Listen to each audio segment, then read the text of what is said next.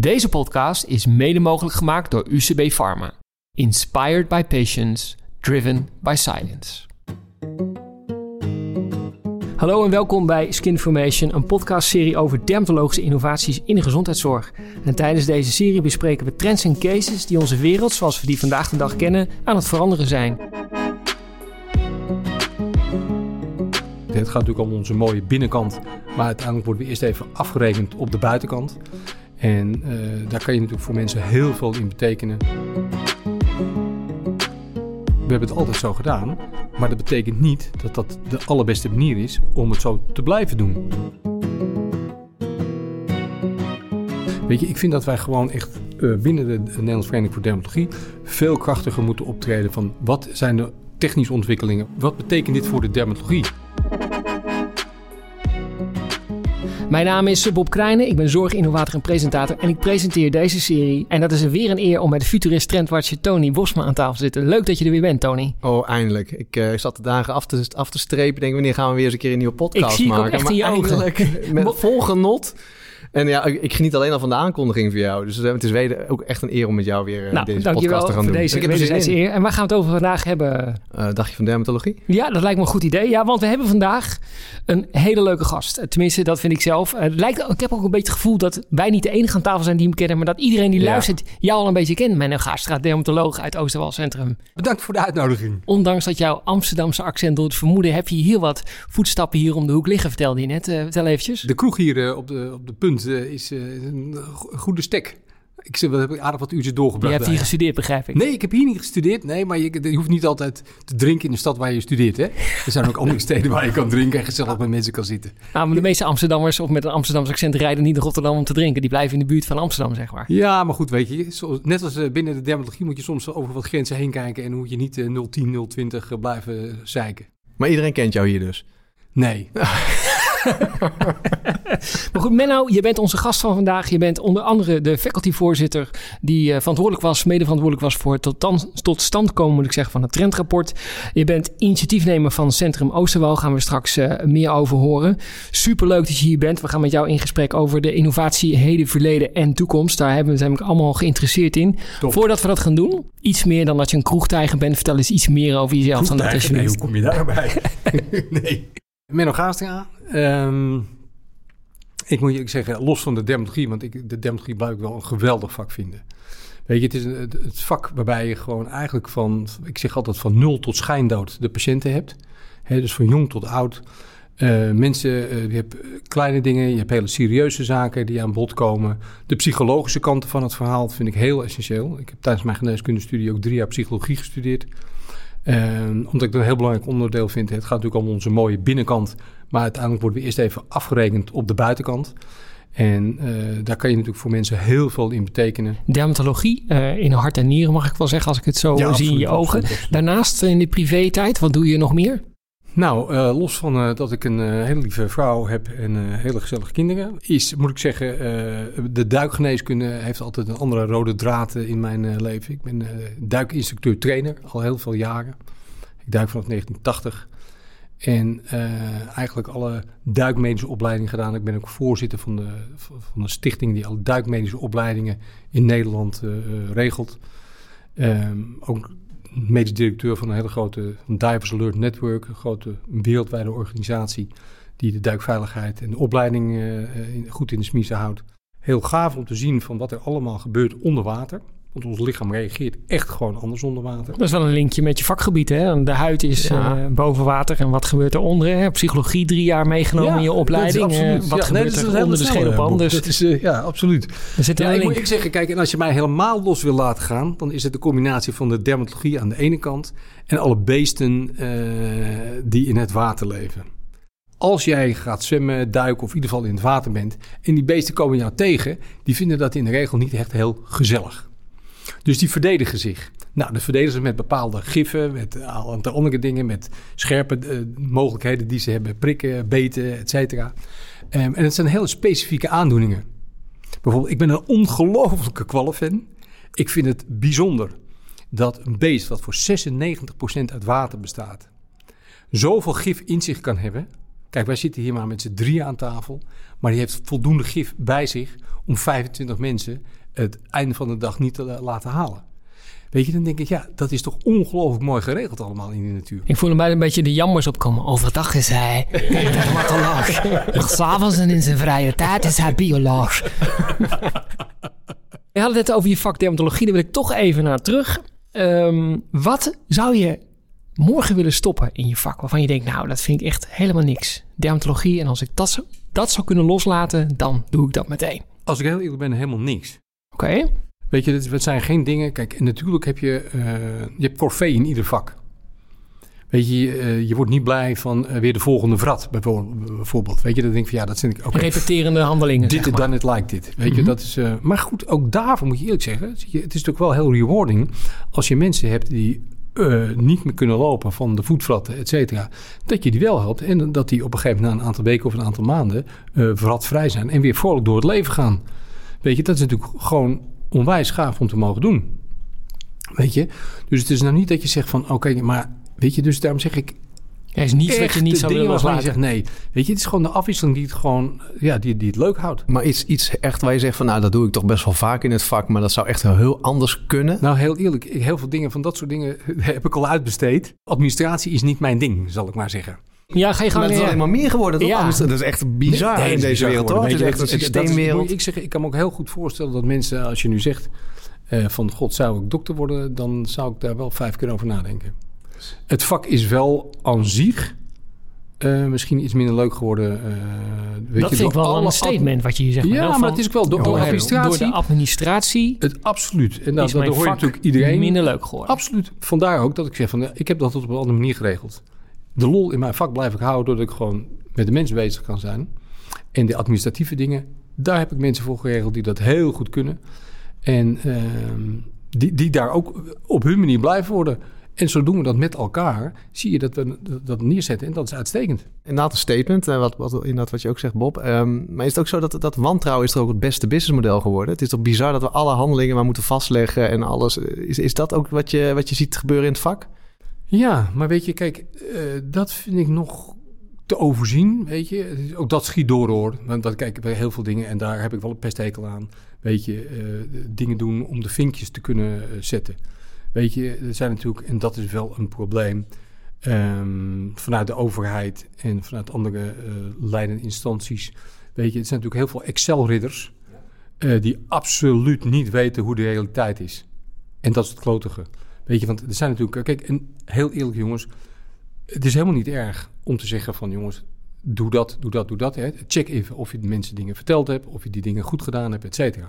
Want we zijn allemaal mensen, we kunnen allemaal dingen vergeten. Maar ik ken geen dokter die moedwillig een ander pijn gaat zitten doen. Moedwillig een aantal dingen vergeet. Moedwillig een aantal dingen eh, eh, eh, ja, niet doet. Dat, ik geloof daar gewoon niet in. Dat zijn ook hele mooie dingen van het vakgebied. Je zei patiënt, het contact met patiënten. Er zijn andere dingen echt veel toffer geworden de afgelopen jaren. Dat is echt wel, dat is echt wel een verbetering die je daarin ziet.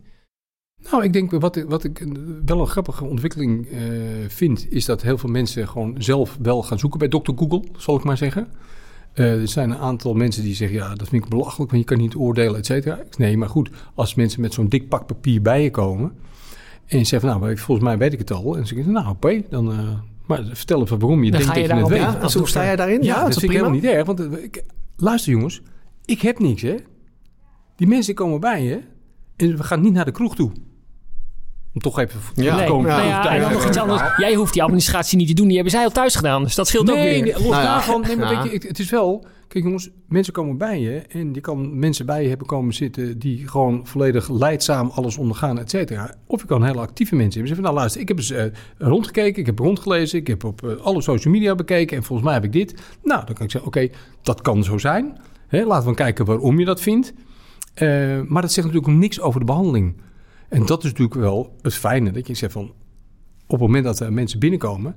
En eh, bijvoorbeeld eh, dat ik iemand die helemaal rood is, hè, onder de schilfer zit, ehm uitgebreide psoriasis. eh, en die zegt, oh, ik zie het al. En als jij dan maar denkt van, oh, die wil van zijn psoriasis af, en niet gaat vragen, terwijl heel veel mensen denken, luister, die psoriasis is niet het probleem, maar ik wil van mijn jeuk af, want ik wil gewoon een keer een nacht kunnen slapen. Of, weet je, die psoriasis vind ik niet erg, maar ik vind het wel vervelend dat het midden in mijn gezicht zit. Dat vind ik een probleem. Voor de rest van mijn lichaam niet. Dus je moet eerst wel heel goed vragen waarom mensen tegenover je zitten en waar je mensen mee kan helpen. Want dat gebeurt vaak, naar mijn idee, nog te weinig. Is het vakgebied dan veranderd de afgelopen eh, twintig jaar? Heb je andere, klinkt, andere vaardigheden meer moeten aanspreken als, als arts zijnde? Is dat, is dat heel anders geworden? Nu, omdat er ook iemand anders tegenover je zit... die opeens een pak papier voor je neus... waarvan ik kan ook wel zeggen... is heel veel onzin online te vinden natuurlijk. Natuurlijk is er heel veel onzin. Heel veel, iedereen die schrijft maar en doet... weet je, niet door enige kennis gehinderd. Weet je, dat is de andere kant van het verhaal. Maar dat kan je negeren... maar het is er wel. Dus ik ben meer van mening, je kan er beter op ingaan en goed uitleg geven waarom wel of iets niet zo is. Weet je, dat je denkt van ja, weet je, maar kijk, dat heb je wel gezien, maar kijk, om die en die reden is dat naar boven geplopt erbij, maar dat is in jouw geval niet aan de orde. Dan dat je zegt negeren, want dan, je negeert ook de mensen. Ook de, de, de energie die ze gestoken hebben in op social media kijken.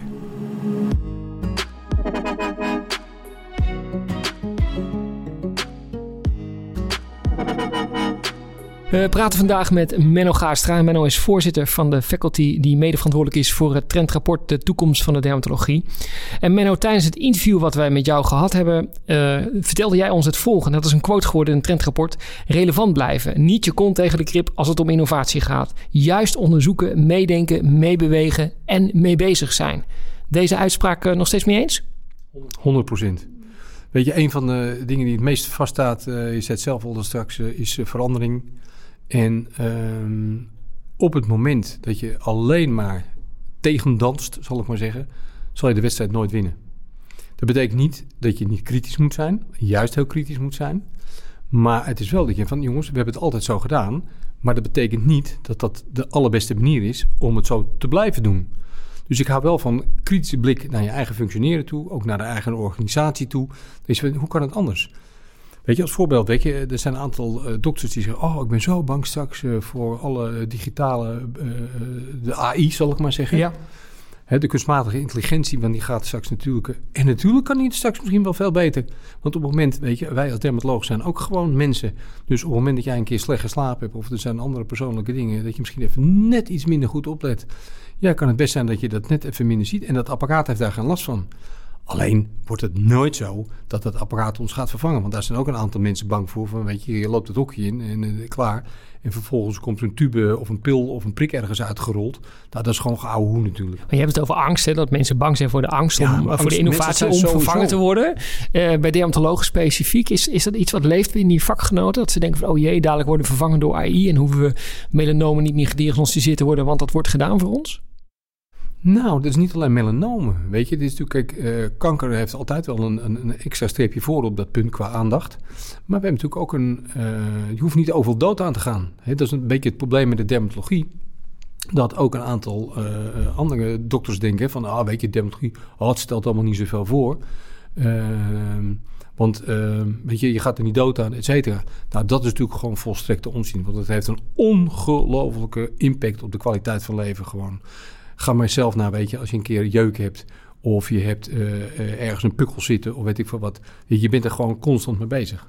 Maar die angst, die angst voor innovatie, want daar vroeg ik naar, specifiek bij dermatologen. Is die er? Bestaat die er? Is dat een angst, blokkade? Die angst voor innovatie, voor, voor, en met name voor de kunstmatige intelligentie, bestaat absoluut bij een aantal Waar komt die vandaan, denk je? Nou, het gevoel toch overbodig te zijn. Weet je, terwijl ik denk dat dat helemaal niet zo is. Ik denk dat het meer een tool gaat worden om ons verder te helpen. Want op het moment dat uh, wij kunnen diagnosticeren, oh, bijvoorbeeld het voorbeeld van het melanoom, kun je zeggen, oh, dat is een melanoom. Vervolgens zeg je van uh, dat melanoom, uh, ik wil dat gecheckt hebben, hè? ook nog extra digitaal. Uh, of mensen komen van, hé, hey, ik heb wel uh, digitaal gecheckt, dit lijkt wel een melanoom te zijn. Nou, dat kan je, uh, dat kan je confirmeren. En dan zeg je volgens mij het hele traject daaraan, het hebben van een melanoom, A, moet het melanoom eruit? Nou, je kan niet voor het beeld gaan zitten en zeggen van... nou kijk, even nog iets naar rechts en dan... Ja, u kan terug treden, treden want het, de melanoom is eruit gesneden. Dat gaat nog niet lukken.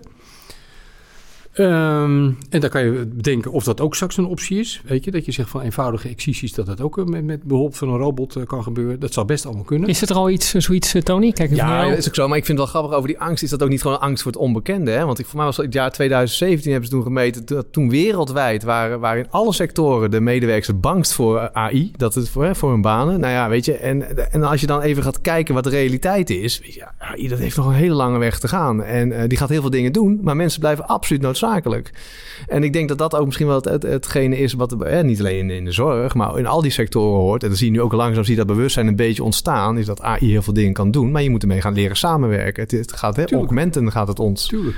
En dat is misschien ook wel hè, bij, bij, eh, in de dermatologie zo. Eh, ja, je moet het wel gaan omarmen. Je, je moet het gaan, gaan leren. eh, Je moet er iets mee gaan doen. En dat is onbekend. En dat- ja, absoluut. Nee, dat doe ik volledig met je mee, Tony. Weet je, dat is natuurlijk heel vreemd dat je zegt van het is een gegeven wat er ligt. Dat gaat niet meer weg.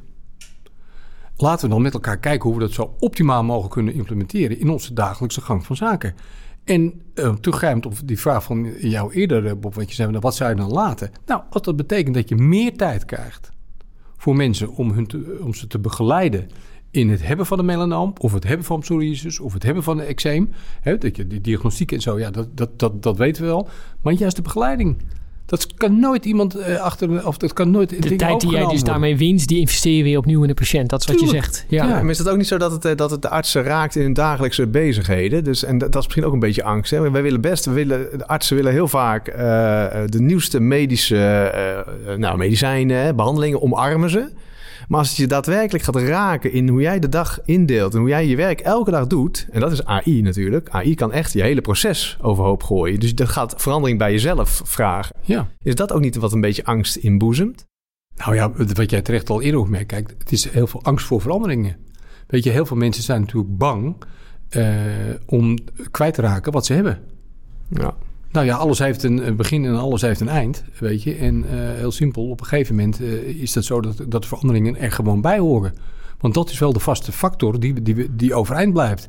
En als je daar bang voor bent, ja, dat is het, dan denk ik, ga iets aan die angst doen. Want wij worden niet overbodig als dokters. Daar geloof ik niet in. Maar het is wel een andere invulling misschien van hoe, hoe je in de spreekkamer zit. Is innovatie of het gebrek aan innovatie ook de reden waarom je Centrum Oostholm bent begonnen? Dat je dacht van het kan anders, het kan sneller, beter, mooier, leuker. Nou, mijn- mijn, stiefvader is dat eh, begonnen, Centrum Oosterwal, in eh 89. Wij waren toen eh, de eerste kliniek eh, in Nederland die van minister Borst het predicaat zelfstandig behandelcentrum kregen. Ehm, en d- daar moet je ook zeggen, weet je, dat die man heeft echt visie gehad op dat punt. En daar heb ik ook veel van geleerd. Waarvan je zegt, en verder ook de ontwikkelingen die we gedaan hebben, ook met het Huid Medisch Centrum, samen met hè, het VU en het AMC, het Amsterdam UMC tegenwoordig. Eh, al dat soort zaken. En dat ik denk van ja, weet je, kwaliteit moet gewoon voorop blijven staan. Heel veel mensen denken, ah, weet je, een commerciële toko. Ja, jongens, uiteindelijk zijn het allemaal commerciële toko's. Want iedereen wil aan het eind van de rit gewoon bij Albert Heijn zijn boodschappen kunnen afrekenen. Dat betekent wel dat kwaliteit zeer essentieel is in het hele verhaal. Heb je innovatie dan gebruikt als hefboom om die Ja. kwaliteit te verbeteren? Kun je daar om wat aan te voorbeelden geven, van dat is noemen? grappig, hè? Weet je, wij waren eh, de eerste kliniek in Nederland die de Skindex 29, dat is een, een, een vragenlijst, ehm, waarbij eh, je dus kijkt hoe de kwaliteit van leven is eh, bij mensen, eh, helemaal digitaal eh, ja, geïmplementeerd Dat hadden. was in welk jaar was dat? Oeh, dat is een tijd geleden hoor. Want in alle, en nog heel veel tokens hè, gebeurt het op het iPadje. Dan moet het uitgelezen worden of het wordt eh, papier ingevuld, et cetera. En ik zeg nee, weet je wel, ik wil het gewoon allemaal. Als die mensen zitten, dan krijgen ze een speciaal pasje waarbij ze niet in het systeem kunnen. Kunnen ze rustig die Skindex 29 invullen. Dan kunnen we het zien, kunnen we bespreken. Kunnen we de volgende keer bespreken. Welke punten nou echt voor hen belangrijk zijn. En op welke punten we met elkaar winst kunnen boeken. Of waar we verlies gaan maken met elkaar. Van, weet je, dat vind ik belangrijk om te doen. Of dat is voor mij belangrijk. Weet je, en dat is op een aantal items. Dat is sociaal. eh, dat, dat is, eh, weet je, maar ook gewoon op, bijvoorbeeld op seksueel gebied. Hè, eh, houdt het je tegen bijvoorbeeld in het aangaan van relaties. Nou, heel veel van dat soort vragen. Of ben je bang dat je medicijnen uiteindelijk meer kwaad voor je doen dan goed? Een aantal van dat soort vragen. Dat vond ik heel belangrijk om dat heel vroeg al te introduceren. Dat, waren jullie een van de eerste mee daarmee? Ja, dat we digitaal hadden wel. Dat is bijna ondenkbaar, hè? Dat, Ja. dat de dingen digitaal, die toen de eerste waren, dat alles is nu digitaal. Zijn er verder nog Ja, innovaties? nou, dat, er zijn nog steeds echt, kan je vertellen, nog eh, voldoende klinieken waarbij heel veel van juist van dit soort dingen eigenlijk nog niet optimaal geïntroduceerd zijn of nog niet nog ge- ge- geïmplementeerd zijn. En het groot probleem daarbij is, eh, is dat ook, ja, maar het kost heel veel tijd. Ja, Ja, aan, aan- aan het begin Ja, van het project kost het ja, heel veel tijd natuurlijk om te implementeren. Maar daarna levert het tijd op. Dat heeft te maken met het feit dat heel veel logistiek... Hoeveel dokters halen niet hun eigen patiënten op bijvoorbeeld uit de wachtkamer? Zeg maar, moet je eens, op, moet je eens uitrekenen wat dat kost... voor op een dag op en neer lopen eh, en wachten tot mensen zitten. Het is wel gezonder voor de dokters een beetje lopen. Ja, dat maakt niet uit. Maar je kan ook van kamer naar kamer lopen. En, en eh, dan blijft de dokter wel lopen. Maar dan heeft hij niet zoveel tijd. Is hij kwijt aan eigenlijk nul dingen. Er wordt heel veel tijd overdag wordt er gespendeerd aan nul dingen. Dingen die niet goed geregeld zijn. Weet je, waar wij Waar digitaal... we beter over na kunnen denken eigenlijk. Dat is wat je zegt. Ja, nee, weet je, het is heel grappig. Hè? Ik heb altijd geleerd, tenminste over geleerd. Ik ben ervan uitgegaan dat bijvoorbeeld dingen als ICT er zijn ter ondersteuning eh, van wat wij de hele dag doen. Maar inmiddels is de ICT een soort item als zich geworden. Waarvan ze zeggen, ja nee, dat kan niet. Wij, wij vinden dat het eigenlijk zo het beste is. Het is het makkelijkste te doen. Dus daar moeten jullie in aanpassen. Ik zeg, ja, maar jongens, dat heeft helemaal geen reet te maken met onze dagelijkse gang van zaken. En ik sta overal voor open om als dat veranderen eh, moet. Weet je, maar het moet wel praktisch blijven. Weet je, en het moet gewoon menselijk blijven. Typeert dat ook de dermatoloog? Praxis moet praktisch zijn. Het moet, Ja, moet tuurlijk. hanteerbaar zijn. Ja? Weet je, kijk, we hebben natuurlijk een vak waarbij eh, we heel veel chronische klanten hebben. Heel veel chroniciteit. Mensen met eczeem, mensen met psoriasis, met andere uitaandoeningen. Maar we hebben natuurlijk ook hele dingen waarbij we zeggen... oké, dat hè, we snijden het eruit. Of we geven één keer een prik of een zalf of weet ik veel wat allemaal. En ehm, dan zijn we klaar. Hè, dat zijn relatief korte consulten. Dus we hebben een, mix. En we hebben natuurlijk als geen ander vak zo ontzettend veel diagnoses. Maar ook een vak die dus, eh, waar innovatie wel heel, heel veel kan toevoegen. Absoluut. Dat denk ik. Ik ben daarvan overtuigd, eh, Tony.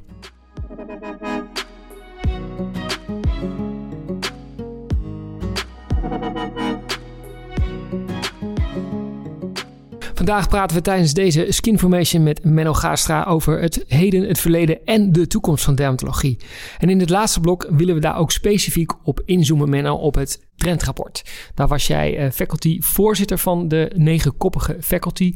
En in het nawoord, wat heet dermatologen omarm de toekomst. Je zit nu wel met je armen over elkaar, maar ik neem aan dat Ik je dat... omarm. Je omarmt nog steeds de toekomst. Ja. Waarin we eigenlijk stellen van ja, er komt heel veel op ons af. Eh, de toekomst raakt ons allemaal. Er zijn heel veel veranderingen. Leefstijl, voeding en preventie wordt een, wordt een hele belangrijke kern. Technologie is niet de heilige graal, maar gaat ons helpen om verder te komen binnen de dermatologie op innovatiegebied. En van daaruit hebben we een aantal acties opgeschreven. Menno, en ik ga er eentje voorleggen en ik graag je mening over horen. Vanuit gebundelde kracht richting geven aan en anticiperen op trends. Wat vind je daarvan? Mooi kan je het niet zeggen, Bob. Weet je, het is heel simpel. Kijk, we moeten met elkaar als dermatologen de gelederen sluiten. Ehm, en weet je, als er een enkeling wat doet, dan is dat gewoon niet handig. Weet je, je hebt natuurlijk altijd eh, trend, eh, trendmakers, trendvolgers, et cetera. Maar ik denk dat de dermatologie heel erg gebaat is bij gewoon veelvuldig overleg. Eh, met name op de, op de trends die, die te wachten staan. En het is niet een defensief verhaal. Weet je, ik vind dat wij gewoon echt eh, binnen de Nederlandse Vereniging voor Dermatologie veel krachtiger moeten optreden van wat zijn de technische ontwikkelingen? Wat betekent dit voor de dermatologie? Dat je dus niet ook hoeft te denken, oh, dat is geïntroduceerd. Of je krijgt, nou, morgen is het zo. Nee, jongens, dat wij al met elkaar nagedacht hebben over het feit, hoe kunnen we dit optimaal implementeren in onze dagelijkse gang van zaken? Tony, implementeren Ja, in de dagelijkse gang betekent- van zaken de gebundelde kracht richting geven en anticiperen op trends. Ik zie jou een beetje schuiven op je stoel, daar vind jij wel dat wat van, betekent hè? nogal wat. Hè? Want daar, sta- daar staat nogal wat. Daar bestaat natuurlijk ook dat je, je eh, voor sommige mensen, je moet je ego opzij schrijven. Het betekent ook dat je continu moet weten, wat speelt er in je omgeving? Vraag je niet af waarom dingen gebeuren, vraag je af waarom dus dingen nog niet zijn eh, gebeurd. Dus je moet als dermatoloog weten wat er niet alleen in je vakgebied speelt, maar juist ook daarbuiten. Want daar gebeuren nu heel veel veranderingen. Dus daar staat één zin, maar dat betekent heel veel voor individuen. En ik vraag me so- soms ook af of men daarvan bewust is. Wat Nee. denk jij? Nee, ik denk dat heel veel mensen daar niet van bewust zijn. En ehm, dat heel veel mensen denken eh, de dagelijkse gang van zaken dat dat voldoende is. Eh, niet verder nadenken over hun eigen vak. Weet je, want dat, dat mis ik ook af en toe een beetje. Hey, ik, ik vertegenwoordig Nederland ook eh, in de Europese eh dermatologievereniging, de EADV. Ehm, En daar zijn ook de gesprekken veel uitgebreider van, jongens, wat staat ons allemaal te wachten in Europees verband? Ook qua wetgeving, maar ook aan andere in, uh, technologieën die, uh, die, die, geïntroduceerd worden. Dus dat zijn hele grappige gesprekken. En ik moet je toegeven, weet je, je moet in dit geval soms wel even je ego, jezelf even gewoon opzij zetten en even puur voor de dermatologie gaan als geheel. Voor het vakgebied. Jongens, weet je, het is, weet je, je bent zo sterk als de zwakste schakel. Dat daarop inhakend, daarop inhakend. Een van de punten was ook uit het trendrapport... is geeft de toekomst van dermatologie een permanente plaats in opleidingsprogramma. Dat lijkt hier heel erg aan te linken. Want hoe kan je die individuen overtuigen... door ze in ieder geval ook uh, aan te reiken, hè, de opleiding aan te reiken... om ze die informatie ook te geven op plekken waar ze van nature al komen, volgens mij. Wat vind je daarvan? Ja, weet je, en dat is natuurlijk best moeilijk, want uh, de, de grote alma mater, uh, de, de universiteit, is natuurlijk het, met name het bolwerk van de constructieve de, zaken. Uh, maar dat is langzaam wel een beetje aan het omslaan. In ieder geval bij een aantal uh, universiteiten is dat gelukkig aan het omslaan. Waarbij je wel uh, moet denken van ja, weet je, het is heel essentieel om dat gewoon in de genen alvast in de opleiding erin te gooien. En jullie eigen opleiding? In, eigen in de eigen opleiding, niet alleen voor de doktersopleiding, maar ook voor de dermatologie. Dat er gewoon een vaste plek is van jongens, hoe, wat, wat voor ontwikkelingen zijn er nou eigenlijk? Wat, hoe kunnen we dat gebruiken in, in onze dagelijkse gang van zaken? Hoe kunnen we het met elkaar beter maken? Uh, uh, voor die patiënt. Hoe kunnen we het makkelijker voor onszelf maken, maar allemaal van, vanuit de ontwikkelingen die er zijn. Maar dat zijn niet alleen maar ontwikkelingen die, die tegen je zijn, helemaal niet zelfs. Weet je, ook die ontwikkelingen zijn door mensen bedacht, door mensen gemaakt. Tony, hoe zie jij dat nou ja. in een brede verband? Opleidingsprogramma wordt er veel aandacht besteed aan, aan innovatie of innovatie-mindedness zijn? Nou, ik zou heel graag een keer uh, iets willen vertellen op de opleiding, uiteraard. Uh, maar ik denk ook dat het best lastig is. Want in, vooral in de zorg, hè, heel veel is natuurlijk medisch, moet het medisch en wetenschappelijk onderbouwd zijn. En als je naar innovatie ook gaat kijken, en dan innovatie wat wij het ook hebben, technologische innovatie, is het, is het ook een heel groot creatief proces. En je wil natuurlijk niet experimenteren, even, voor, even heel nee, zwart-wit, met, met, met mensen. Dat wil je niet. Hè? Je, je wil het allemaal bewezen zien. En uh, ik denk ook dat heel veel dingen die je nu ziet gebeuren, is, dat is een experimentele fase ook nog wel eens. AI ook nog wel. Het is niet altijd helemaal, helemaal wetenschappelijk onderbouwd. Dus dat is misschien ook wel een, een barrière wat, uh, wat over, overwonnen moet worden. Denk ik zo. Nee, natuurlijk. Het is niet allemaal in maat en getal. Weet je, kijk, als je weet van, oh, nou, dat medicijn, uh, of, de, of de, de, als ik het zo doe, dan, dan werkt dat. Hè? Dat is de ervaring die je hebt. Kijk, als je tientallen jaren dermatoloog bent, je hebt een bepaalde tips en tricks. Dat is natuurlijk ook, weet je, het belang van congressen. Dat is niet alleen maar alle nieuwe ontwikkelingen, al nieuwe praatjes, maar met elkaar praten, met buitenlandse collega's, maar ook met Nederlandse collega's, met elkaar over dingen hebben. God, hoe pak jij dat nou? Oh, leuk. Naar aanleiding van het verhaal. Oh, maar dat doe ik eigenlijk al een tijd, of ik doe een deel van het verhaal, of et cetera. Weet je, dat zijn natuurlijk ook hele essentiële dingen om van elkaar te leren. Dan heb je natuurlijk specifiek over het vak dermatologie. Maar een van de aanbevelingen in het rapport is ook van... ga nou eens structureel over de eigen grenzen van het vakgebied heen kijken. Kijk nou eens in de keuken bij die ander. Ja, maar dat is natuurlijk... Wij als dermatoloog hebben natuurlijk echt niet het wiel uitgevonden. Jongens, je kan er zijn eh, heel veel medische collega's die over dingen nagedacht hebben. Over uh, bedrijfsvoering, over uh, medicijnen die wel of niet ingezet worden, de manier waarop, controles en dat soort zaken. Je kunt heel veel dan van, van elkaar leren, hè? want ook andere collega's kunnen van de dermatologie leren. En we zijn wat dat betreft in Nederland gewoon te veel verzuild op dat punt. Tony, en vanuit andere industrieën, denk je de gezondheidszorg, waar, waar, kunnen we nog meer van leren? Welke industrieën denk je dan aan? Nou ja, juist. Ik denk juist als je kijkt naar gemak. Hè, wij zijn natuurlijk een enorme gemakssamenleving aan het worden, uh, waarin wel aandacht heel erg van, van belang is. Ja, dan kun je denken, je kunt naar hospitality uh, kun je kijken natuurlijk. Je kunt naar banking kijken, uh, verzekeren. Je kunt bij eigenlijk alle branches zie je natuurlijk dingen gebeuren. Dat is denk ik ook juist heel interessant voor, voor de, de zorg als sector breed. En voor dermatologie ook. Van wat, wat zie je nou? Want wat wij als patiënt uh, in ons normale leven normaal vinden, gaan we gewoon, dat kopiëren wij op hoe, wij met bijvoorbeeld een dermatoloog omgaan, hoe er met ons wordt behandeld. En dan denken wij, ja, waarom moet ik naar een ziekenhuis als, als ik, als ik uh, dat soort andere zaken in andere sectoren heel makkelijk online kan regelen? Dat gaan wij kopiëren. Dus en, dan moet je, en vanuit die gedachte moeten we denk ik ook veel meer kijken naar andere sectoren. Wat is daar normaal en wat doen wij nog op die manier? Dus ik denk dat daar heel veel inspiratie vandaan kan komen. Daar komt ook wel een beetje die angst vandaan, denk ik, waar we het eerder over gehad hebben. Dat de dermatologen misschien wel bang zijn dat ze vervangen worden. En dat is ook meteen het laatste punt en denk ik een van de belangrijkste punten van het rapport. Onderschatten de kracht van empathie nooit. Digitaal is dan wel het nieuwe normaal, maar fysiek is het toekomstige uniek. Dat is een mooie zin eh, door Tony zo opgesteld. Fysiek is het toekomstige uniek, dus die, je blijft die patiënt zien. Tuurlijk blijf je die patiënt zien. Weet je jongens, vergeet niet, hè. kijk, want we hebben natuurlijk over, ook nu in het uh, covidium, over beelden en weet ik wat allemaal. Dat is voor ons een beetje moeilijk, moet ik eerlijk zeggen, als dermatoloog. We hebben hele strikte eisen aan bijvoorbeeld de licht, de hoeveelheid licht en de lichtkleur die in een ding zit, die, die in een spreekkamer aanwezig is. Uh, dat red je niet achter je beeldscherm. Maar vergeet niet de, de, de begeleiding van chronisch zieke mensen. Maar ook weet je, mensen die wel een enkele keer bij een dermatoloog komen. We, zijn, niet, we, zijn, geen restaurant waar, je gezellig naartoe gaat. Dus mensen die bij ons komen, die zijn bang per definitie dat ze iets heel ernstigs hebben. Of die hebben echt iets heel vervelends. Dat betekent mensen geruststellen. Mensen echt aanspreken, goed luisteren. Uh, wat, waar mensen voor komen, die begeleiden en daar uh, de hulp in kunnen bieden, is essentieel. Dat gaat nooit vervangen worden door wat voor computer of wat voor systeem dan ook. En daarmee zijn we aan het einde gekomen van deze Skin Formation podcast. En natuurlijk dank aan jou, Menno Gastra, dermatoloog en werkzaam in het Centrum Oosterwal, onder andere. En ook nog spokesperson van de Nederlandse Vereniging van Dermatologie en Venerologie. En facultyvoorzitter voor het trendrapport. Dankjewel voor de, de komst naar de studio. Graag gedaan. Kom je de volgende keer weer? Ja, morgen weer. morgen ja, weer. Hij kent de kroeg hier om de hoek. Toch? Ja, dus.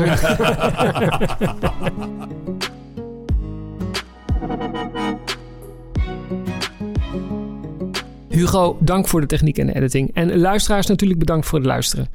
Kijk ook eens op onze website www.medicalinnovation.academy. En hier vind je nog meer interessante trends en case. En dan zeggen wij Tony... Seen enough, neither did we.